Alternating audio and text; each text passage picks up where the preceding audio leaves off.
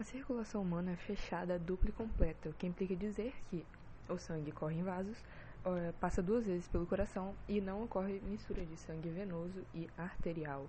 A nossa pressão é contínua, contornada pela sístole, diástole, relaxamento e contração. Na verdade, contração e relaxamento.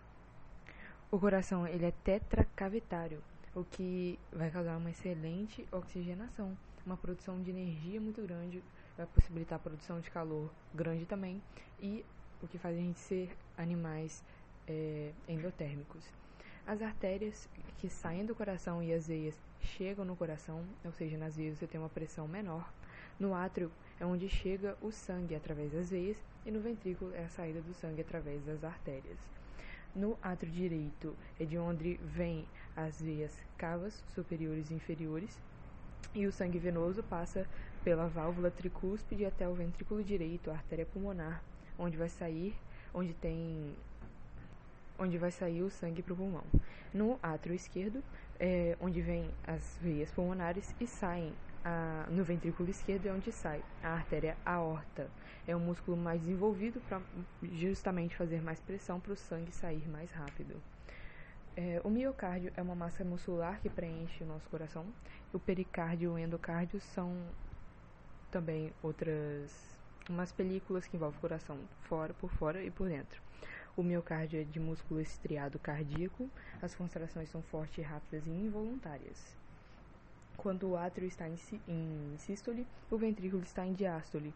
O nódulo sinoatrial que fica ali em cima do átrio direito tem terminações nervosas que vão emitir impulsos para o nódulo atrioventricular até os seixos de His, controlando essas contrações, sístole e a diástole. A pequena é, circulação é a que ocorre entre o coração e o pulmão. No coração sai o sangue venoso pela artéria pulmonar, chega até os pulmões, onde ocorre a hematose, ou seja, a transformação do sangue venoso em arterial, e chega pelas veias pulmonares no coração e vai jogar para a grande circulação, vai jogar para o corpo.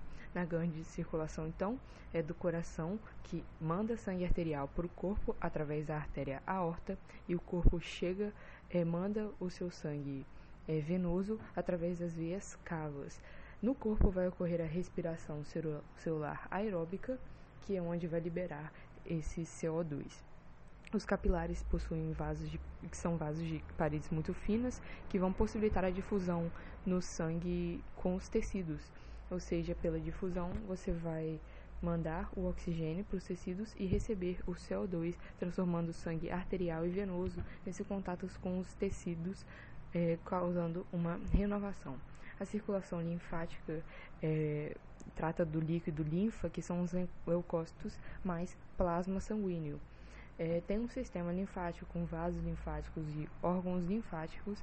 Esses vasos linfáticos eles são entre aspas cegos. Eles não têm um início um, um fim que volta. Não tem fim, mais ou menos. Não tem, enfim. Eles nascem nas estruturas dos tecidos junto ao sistema sanguíneo e desemboca nas veias cavas.